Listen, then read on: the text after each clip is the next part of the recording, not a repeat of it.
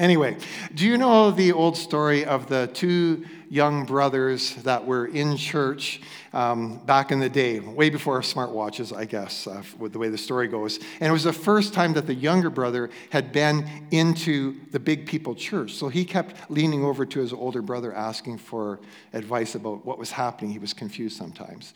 And as the minister got up to give the message, he took his notes out and laid it out on the pulpit and then uh, took his watch off and set it beside him. And the younger brother said, why did he, what does it mean when he takes his watch off? And his older brother says, Absolutely nothing. Anyway, uh, I feel that I should take some time at the beginning here to introduce myself. Um, many of you know me, some of you know me maybe a little too well, um, but possibly quite a few people don't. Um, last week, when Pastor Josh uh, said that, announced that I was going to be speaking today, a young person went said to their dad, Who is this Terry Christcamp guy? And uh, his dad said, Oh, that's the fella that did the Rudolph rap at the Christmas Sea event last year. And some of you who are laughing were there for that. And and others are going to just have to come to next year's event, I guess. But I got some street cred with that, obviously. But um, it seems like uh, there might be some disappointment because I'm not rapping this morning. Um, anyway, we've got this amazing thing happening at West Heights where it seems that new, every week there's new people, which is so wonderful, and maybe new people online looking too. Um, and many of you have started attending um, more recently, are coming actually more regularly, and are starting to get involved. So it's just a, a great thing. But some of you, many of you maybe don't really know me. So let me give you a, a quick bio. Um, I started following Jesus when I was 21, way back in 1978. So if you want to figure out my age, you can do the math. Not right now. Um, I grew up going to a Lutheran church, and later, as our own family grew, we started attending a missionary church, and we did that for about 25 years. Uh, my wife Beth and I started attending West Heights about 12 years ago now. Um, my career was mostly teaching in the public school system. Uh, all, actually, was all teaching in the public school system, um, I, although I did te- work at a hospital for a bit. And then, mostly I was teaching grade four. Um, but when I retired in 2014, our pastor at the time, Todd Lester, asked if I'd like to come on on a volunteer, part time basis uh, as part of the staff and oversee the house churches, uh, what we call our small groups here. And I've been involved regularly leading and singing and playing music. People maybe have seen that. Um, and Beth and I, every uh, month or so before the vid happened, uh, we were downstairs uh, singing with the children. We just love that, and I'm hoping to get back to that at some point. In 2020, I did um, some courses, finished some courses that allowed me to receive my pastoral license with the Be in Christ Church of Canada. I have four adult children and uh, six lovely grandchildren, and it's great to see Lindsay here cheering me on. Uh, four girls, and the youngest are twin boys who are just four months old now. But probably one of the most important things to know about me is that I've been on a grief journey for the past nine and a half months. Uh, my dear wife Beth passed away on Easter Sunday last year. Um, so, our family and friends, and, and many of you here knew her. Um, we're navigating the challenges of life without the one who uh, gave us so much love and encouragement. But the last thing you should know is that two weeks ago today, I arrived back from Israel. I was on a trip to Israel, a 10 day tour, uh, focused on the life of Jesus. It was definitely the trip of a lifetime for me. Um, I kind of said I went in honor and memory of Beth, actually. Uh, and it's the basis for a lot of what I'm going to share today. It was co led by a musician and author that I've appreciated for a long time. His name is Michael Card, and I expect most people don't know him, but he, he's uh, put out like 30 albums and 20 and 20 over 20 books. Um, so he's been prolific. Uh, Beth and I began listening to his music way back in the 1980s and, and 90s more so. And I'd say in some ways he's more a Bible teacher than a musician, although he plays guitar and, um, and piano beautifully. I wish one day I could play like him. Um, but during that time, he wrote a number of records, as we used to call them back in the day, uh, that were based on many of the books of the Bible. Eventually, he began writing his own books, often to accompany or expand on what he had learned as he was studying the scriptures to create an album of music. But about 10 years ago, there was a shift, or for, for me anyway, when I started reading him again. He took time to write uh, four books, one on each of the Gospels, and music to accompany it. So Matthew, Mark, Luke, and John. And he called his books on the Gospels the Biblical Imagination Series. And in it, he'd say that he's trying to bridge the distance that we tend to have between our heads and our hearts. So maybe you've heard preachers talk about that 18 inch gap between our head and our hearts, and I guess it's 46 centimeters in Canada. Um, I think of this difference between head and heart kind of like the difference between thinking and feeling or intellect and emotions. And I know scientists would say, you know, actually your emotions, you know, are centered in your brain or and that makes sense as well. But for thousands of years, people have used this head heart picture, and I'll use it today because it just seems easier to follow than talking about integrating our cerebrum and our hypothalamus. Um, I think the head heart analogy. It, the heart heart analogy also makes sense if uh, you've ever been in love or if you've ever lost someone that you love. So maybe I'll start there to explain what I mean by this difference between head and heart uh, the difference between my wife Beth and I. Uh, over the years of our relationship, uh, we often said how God brought two very different people together. Uh, and maybe that resonates with other couples here, that the things you might find lacking in your own life, you see in another person are attracted uh, to them because of that. And it is a wonderful thing to experience, but then trying to live that out day to day can be challenging, of course. So I'm wired more to live in my head, as they say. So I like to read, like to learn new things, gain new insights. And, and Beth was definitely a people person um, who was very sensitive to needs of others and always looking for ways to help. Um, it, was no mis- uh, it was no surprise that she became a nurse uh, in her career. And these differences would show up in lots of ways in our marriage, but I was a bit surprised when I noticed it happening in small groups, in house churches. Uh, I, I'd love the study portion of the meeting, and she'd find meaning in the prayer time. Uh, I'd get excited about some new theological idea that got shared about how we can think about God, and, and Beth's loving heart would focus on how do we live that out? Um, how do we treat others? So I was caught up in thinking about God and she was more interested in living her faith out in her life. Um, in a way, you could say I was self focused. I was kind of asking, what can I learn? And, and Beth was other focused, how can I help someone? So that hopefully shows maybe some of how the difference between head and heart can play out. But the big question is, how do we actually bridge that gap or integrate the two? And Michael Card suggests, strongly suggests, that it's through the imagination. He says we need to read the Bible at the level of the informed imagination, that this is how the Holy Spirit works to reconnect our hearts and minds. The scriptures in Jesus are trying to recapture our imagination, Card would say. So, is it any wonder that Jesus taught using parables, telling stories that required people to use their imaginations? Now, when we read or listen to stories, we often automatically use our imaginations to fill in or visualize ideas that are spoken or that even might be left unspoken. When I was teaching, I really enjoyed reading novels aloud to my class, and the children, of course, seemed to like that too. And once in a while, I would show the movie that the book was based on as a way of comparison. And it always felt like a win when the children said, Oh, I like the book better than the movie. And it kind of pointed that the director and actors just couldn't portray the, the story as well as they had imagined it themselves. So, this is what I want to suggest today that we do with the Bible. We use our imaginations to enter more deeply into the stories we find there, especially in the Gospels. Now, most writers today, if they're telling a story, usually spend more time describing, some of the time at least, spending um, it describing the setting of the books or the characters.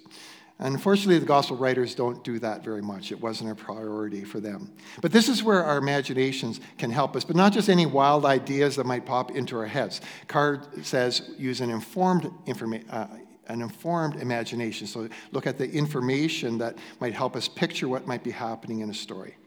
I'm proposing that when we come to the Bible, we read it both carefully and creatively with our mind and our heart. So let's take some examples from each of the Gospels and apply an idea for engaging our imaginations for each. The first suggestion for using our imagination is to ask what is the setting for this passage? Where is it taking place?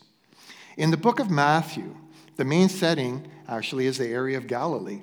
It's where the ministry of Jesus begins and ends, and it's also kind of the central hub for all that he did. The village of Capernaum, which is right on the northern shore of Galilee, is where he decided to live after leaving Nazareth. And in Matthew 4:13, it's called his own town. So some say Matthew could actually be called the Gospel of Galilee. Let me read a description from Card's book, The Nazarene. The beauty of Galilee is beyond words.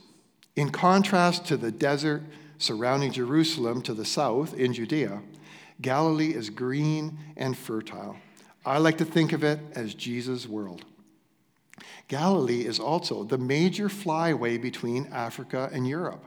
Flocks of every imaginable species of bird are funneled over the verdant countryside. Storks and cranes pass through the country twice a year on their way to winter in Africa or to escape the heat and nest in Europe. There are also the indigenous birds that stay for the most part beautiful green long tailed parakeets, iridescent kingfishers and larks, Egyptian vultures and cormorants. My favorite is the wagtail which is and does exactly what its name implies. It makes me wonder if Jesus had a favorite bird. Then there are the orchards, the vineyards, the figs, and the olives, for Galilee is an amazingly fertile land. The fields are a marvelous mixture of impossible rockiness and fertility. The contours of those green hillsides, they were his world, a beauty his eyes took in, eh, took in every morning. And the sunsets, Galilee is a place of almost daily magnificent sunsets. And finally, there is the lake, Kinnereth, or Galilee, or Tiberias. It's almost as if it is so beautiful, no one could decide on what to call it. The shoals of fish, the glistening reflections of sunrises and sunsets, even the comfortable, comprehensible size of it. Some see the outline of the shoreline in the shape of the human heart. And that makes sense. The lake is the beating heart of Galilee and the heart of Jesus' world. So, hearing that description may help you to imagine what it's like in that area. I can attest to the beautiful sunsets and to the many crops grown there. I can even say that the fish tasted pretty good. They called this St. Peter's fish, a taliapa. Taliapia. But most of my family, they couldn't believe that I actually ate that. Um, if you know me, you'd be surprised too. But if you start to imagine the shores of Galilee as being covered in sand and beaches, you'll be mistaken. Uh, because even though there might be sand shipped in in a couple places, the edge of the lake is covered in stones like these. Uh, much of the land around Galilee is formed from volcanic remains of basalt, a black rock. At one of the ancient ruins around the lake, we were shown this first century manger in the front there. It doesn't look like the manger you probably imagine from the Christmas story. Uh, now, in Judea, which is further south and is more desert like, there's not much basalt. It's more limestone. So, our guide said that the, the manger would have looked like this, but would have been a white rock, not black rock. It wouldn't be wood, he said. He said our, a goat would eat a manger made out of wood. So, the Sea of Galilee, uh, shown in the next slide, um, just to get that outline. You see that heart shape? That's so interesting. Uh, it's compa- if we compare it to a lake we might know, like Lake Ontario, it's, it's really quite small. It's just over 50 kilometers to go around Galilee, and Lake Ontario covers over 1,000 kilometers if you went around the shoreline. Um, Galilee would be a little bit smaller than Lake Simcoe if you know that area of the province. So, obviously, because I've been able to visit uh, some of the actual places where events from the Gospels happened and do it so recently, I have this advantage, of course, in imagining the setting. I actually have vivid memories that I'm sure will come back to me as I read about places in the Bible. And I'd encourage you to consider a trip to the Holy Land if you can make it work. Um, sometime in your life. I mean, I waited till I was much older, but, uh, and in fact, our denomination is trying to do an annual trip uh, every year in January going forward. So it's something to consider. And right now, actually, there are people in the air. Four people from our church are in the air right now flying back from their 10 uh, day tour.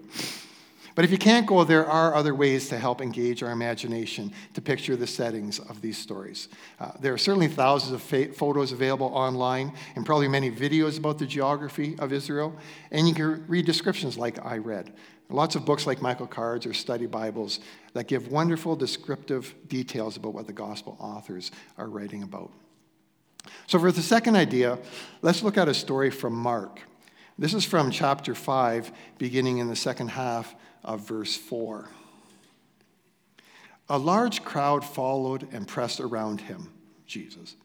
and a woman was there who had been subject to bleeding for 12 years. She had suffered a great deal under the care of many doctors and had spent all she had. Yet instead of getting better, she grew worse. When she heard about Jesus, she came up behind him in the crowd and touched his cloak because she thought, if I just touch his clothes, I will be healed. Immediately, her bleeding stopped, and she felt in her body that she was freed from her suffering. At once, Jesus realized that power had gone out from him. He turned around in the crowd and asked, Who touched my clothes? You see the people crowding against you, his disciples answered, and yet you can ask, Who touched me? But Jesus kept looking around to see who had done it. Then the woman, knowing what had happened to her, came and fell at his feet, and trembling with fear, told him the whole truth. He said to her, Daughter, your faith has healed her, healed you. Go in peace and be freed from your suffering. So, how do we read a passage like this in a way that engages our imagination? To read it carefully and creatively. Well, one way is to ask good questions that will make us think more deeply about what's going on. Like, what does it mean that she was bleeding for 12 years? One thing uh, it implies is that she's undergone all sorts of medical treatment. Let me read from um, Card's commentary. When we read about what passed for medical care in Jesus' day, this woman's ordeal becomes clear. One cure for bleeding was to dig an oak grain out of cattle dung and force the patient to swallow it. Not only did her condition worsen as a result of these therapies, she was now broke, having spent all her money on doctors. Imagine a severely anemic woman, exhausted, desperate, and at this moment afraid. But why afraid? He asks, which is another good question. Well, because she has heard the rumor that if she can touch the fringe of Jesus' prayer shawl, she will be healed. But she knows that if she touches him and is discovered, she could be accused of rendering him unclean. Her bleeding was not simply did not simply make her weak and poor. In the context of first century Judaism, she has been cut off from her community by ritual uncleanness that has lasted 12 years. So I find more detailed descriptions like that help me to understand and empathize and just draws me into the story more deeply. Another way to engage with the scriptures is to look for unique words, which we'll look at more carefully in the next section. But apparently, this is the only time in the Gospels that Jesus addresses somebody by the word daughter, which is very interesting. So, can you imagine the tenderness that he uses in this affectionate and gentle family term as he responds to her trembling body and voice? So, one last way to imagine or reimagine this story is through art. When we were visiting the town of Magdala on the shores of Galilee, we went into a more modern church there, but in the basement, we entered a room where this painting spanned one of the long walls. I'll get out of the way so you can see it a bit better. It was bigger than that in the church, and it kind of took my breath away when I first saw it. I'm not sure if you can, can gather what's going on there. Um, this is by, it's called The Encounter. It's by an artist named Daniel Cariola. And um, I didn't catch it at first, but my son pointed out that this is really, uh, this unique perspective is, is really the perspective of the woman, what she would have seen.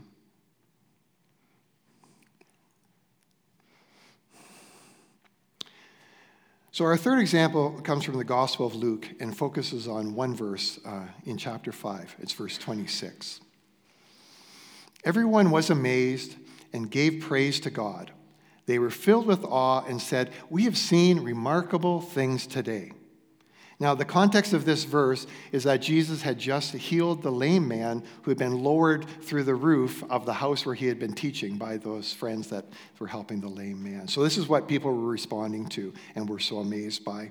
Uh, Michael Card calls uh, his book on Luke the Gospel of Amazement uh, because he says the gospel is just filled if you are looking for it, is filled with people being amazed. And even Jesus is amazed at one point. And this verse perfectly illustrates that because there's at least three words related to amazement in it. And that's the third idea for engaging our imagination I want to talk about to dig deeper into interesting words. As we start exploring special words in a passage, the scene we're imagining can become uh, richer and more detailed. I'd like to look at the word that is translated remarkable in this verse. In other versions, uh, they use the word amazing or strange or even extraordinary or unimaginable. The Amplified Bible is a really uh, good version for examining words because it usually gives you more than one choice. It gives you multiple words. For this word, they include wonderful and incredible. So you got to ask, what's going on with this word? That's seven different English words to translate one Greek word. And uh, I think that it probably has something to do with the fact this is the only time in the New Testament that we find this word. It's, and the word is paradoxus in Greek. And you might recognize it uh, as it's very close to our English word paradox. In fact, Michael Card said we should translate this section as reading, We have seen paradoxical things today. And maybe that's the best because it's the closest to the original word. So, if we dig deeper into this word paradoxus, we see even more new ideas emerge. Because the root of this word um, means glory, and it actually appears near the beginning of the verse. Everyone was amazed and gave doxa to God.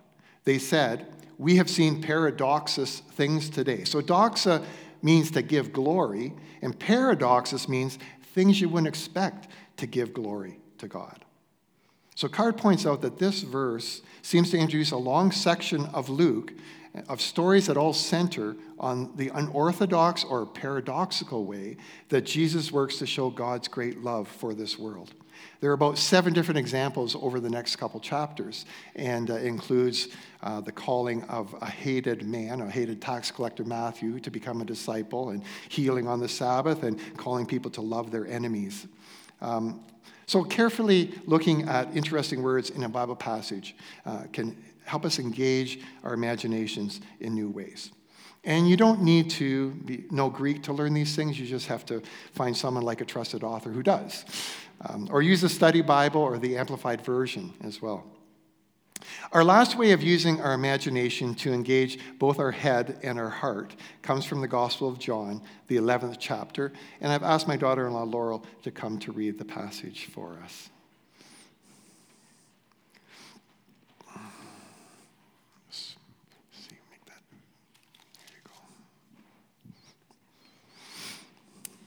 On his arrival, Jesus found that Lazarus had already been in the tomb for four days. Bethany was less than two miles from Jerusalem, and many Jews had come to Martha and Mary to comfort them in the loss of their brother. When Martha heard that Jesus was coming, she went out to meet him, but Mary stayed at home. Lord, Martha said to Jesus, if you had been here, my brother would not have died. But I know that even now God will give you whatever you ask. Jesus said to her, Your brother will rise again. Martha answered, I know he will rise again in the resurrection at the last day. Jesus said to her, I am the resurrection and the life. He who believes in me will live, even though he dies, and whoever lives and believes in me will never die. Do you believe this? Yes, Lord, she told him. I believe that you are the Christ, the Son of God, who was to come into the world. And after she had said this, she went back and called her sister Mary aside. The teacher is here, she said, and is asking for you.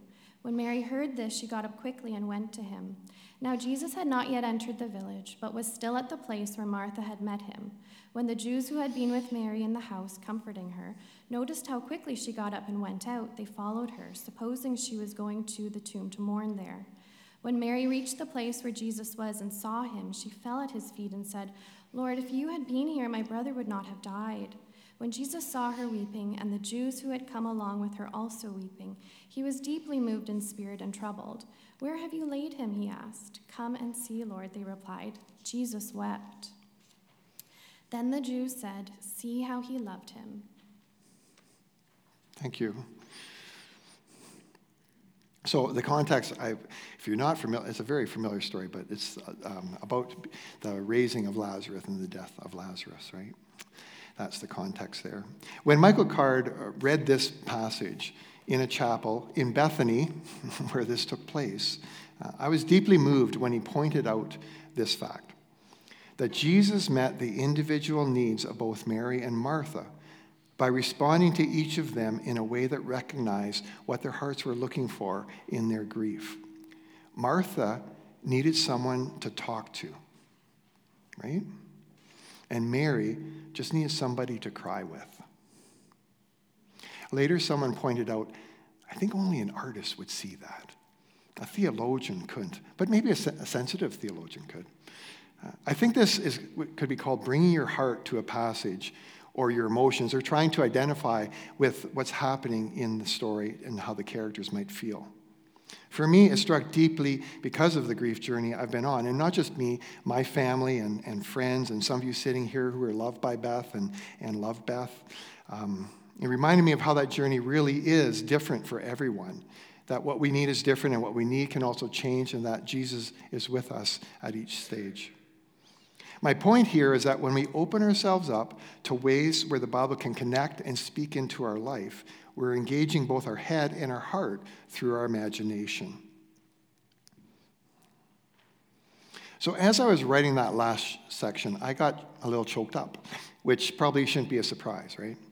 But I'd say that shows that my heart was also at work along with my head as I was writing. This kind of thing may happen to you when you write or read and you um, are brought to tears or laughter. It happened to Paul and other of the uh, authors of the epistles as they were writing letters to Christians in the first century. Sometimes they just pause in the middle of some writing some deep theological truth and they'd give praise to God because what they believed was alive and burning in their hearts. And I hope you've had experiences like that where you're reading or listening to the Bible. Sometimes you just have to pause because you sense speak, God speaking to your heart.